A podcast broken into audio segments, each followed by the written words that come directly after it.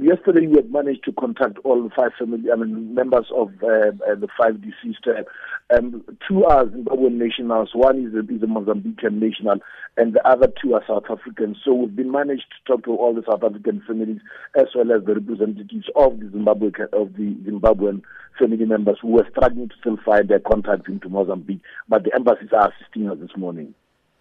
Do we know at this stage what started the fire? Well, we do not we do not know exactly what started the fire, but Plastic View is a very congested. Uh, we're sitting with a thousand, uh, about a thousand sheds in a space of about uh, three rugby fields, so it's quite a, a packed. And we think that it was probably fire that moved from shed to shed, and that's what the residents have been saying.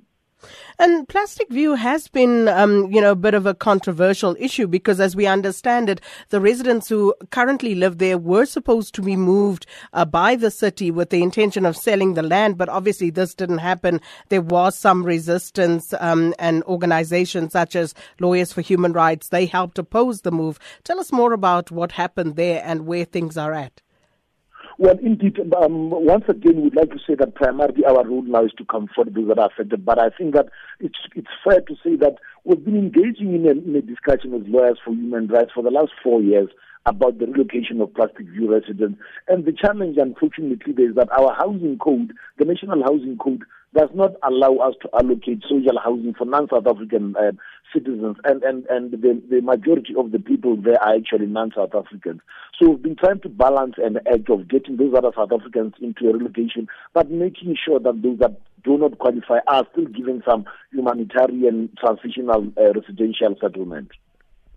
And how many people have been displaced at this point, and are, are you able to assist them? And what is the long-term plan? Enable, uh, I mean, in terms of uh, being able to assist these residents. Well, um, about 700 people, uh, mainly uh, um, children and, and, women, were without uh, places of sleeping um, last night. What we did is that we, we had pitched in uh, military camps at the NG Kerk in, in, in Moreleta Park last night. We've identified Ikageng Community Center, where which is much more warmer, much more safer, where others will move into today. And we're looking into stabilizing the area by the week, but we think that uh, without having to see this as an. We think that it must just put in more pressure on us to resolve the issue of the long-term settlement. And as the city have identified the land, we've procured the uh, fairly modest containers that looks like a temporary house that we can move the people. And as we are saying, we are in the impasse with the lawyers for human rights, and we appeal to all parties to say not an extra life should be lost before we resolve the issue. And Mr. Manale, if members of the public would like to assist, what can they do? Yeah, indeed, we are calling upon members of the public to make up donations in the form of blanket, clothing, water, uh, non-perishable foodstuffs. We have opened up a donation center at the NG Kerk at the corner of De Villebois and Garsfontein Road in Moreleta Park.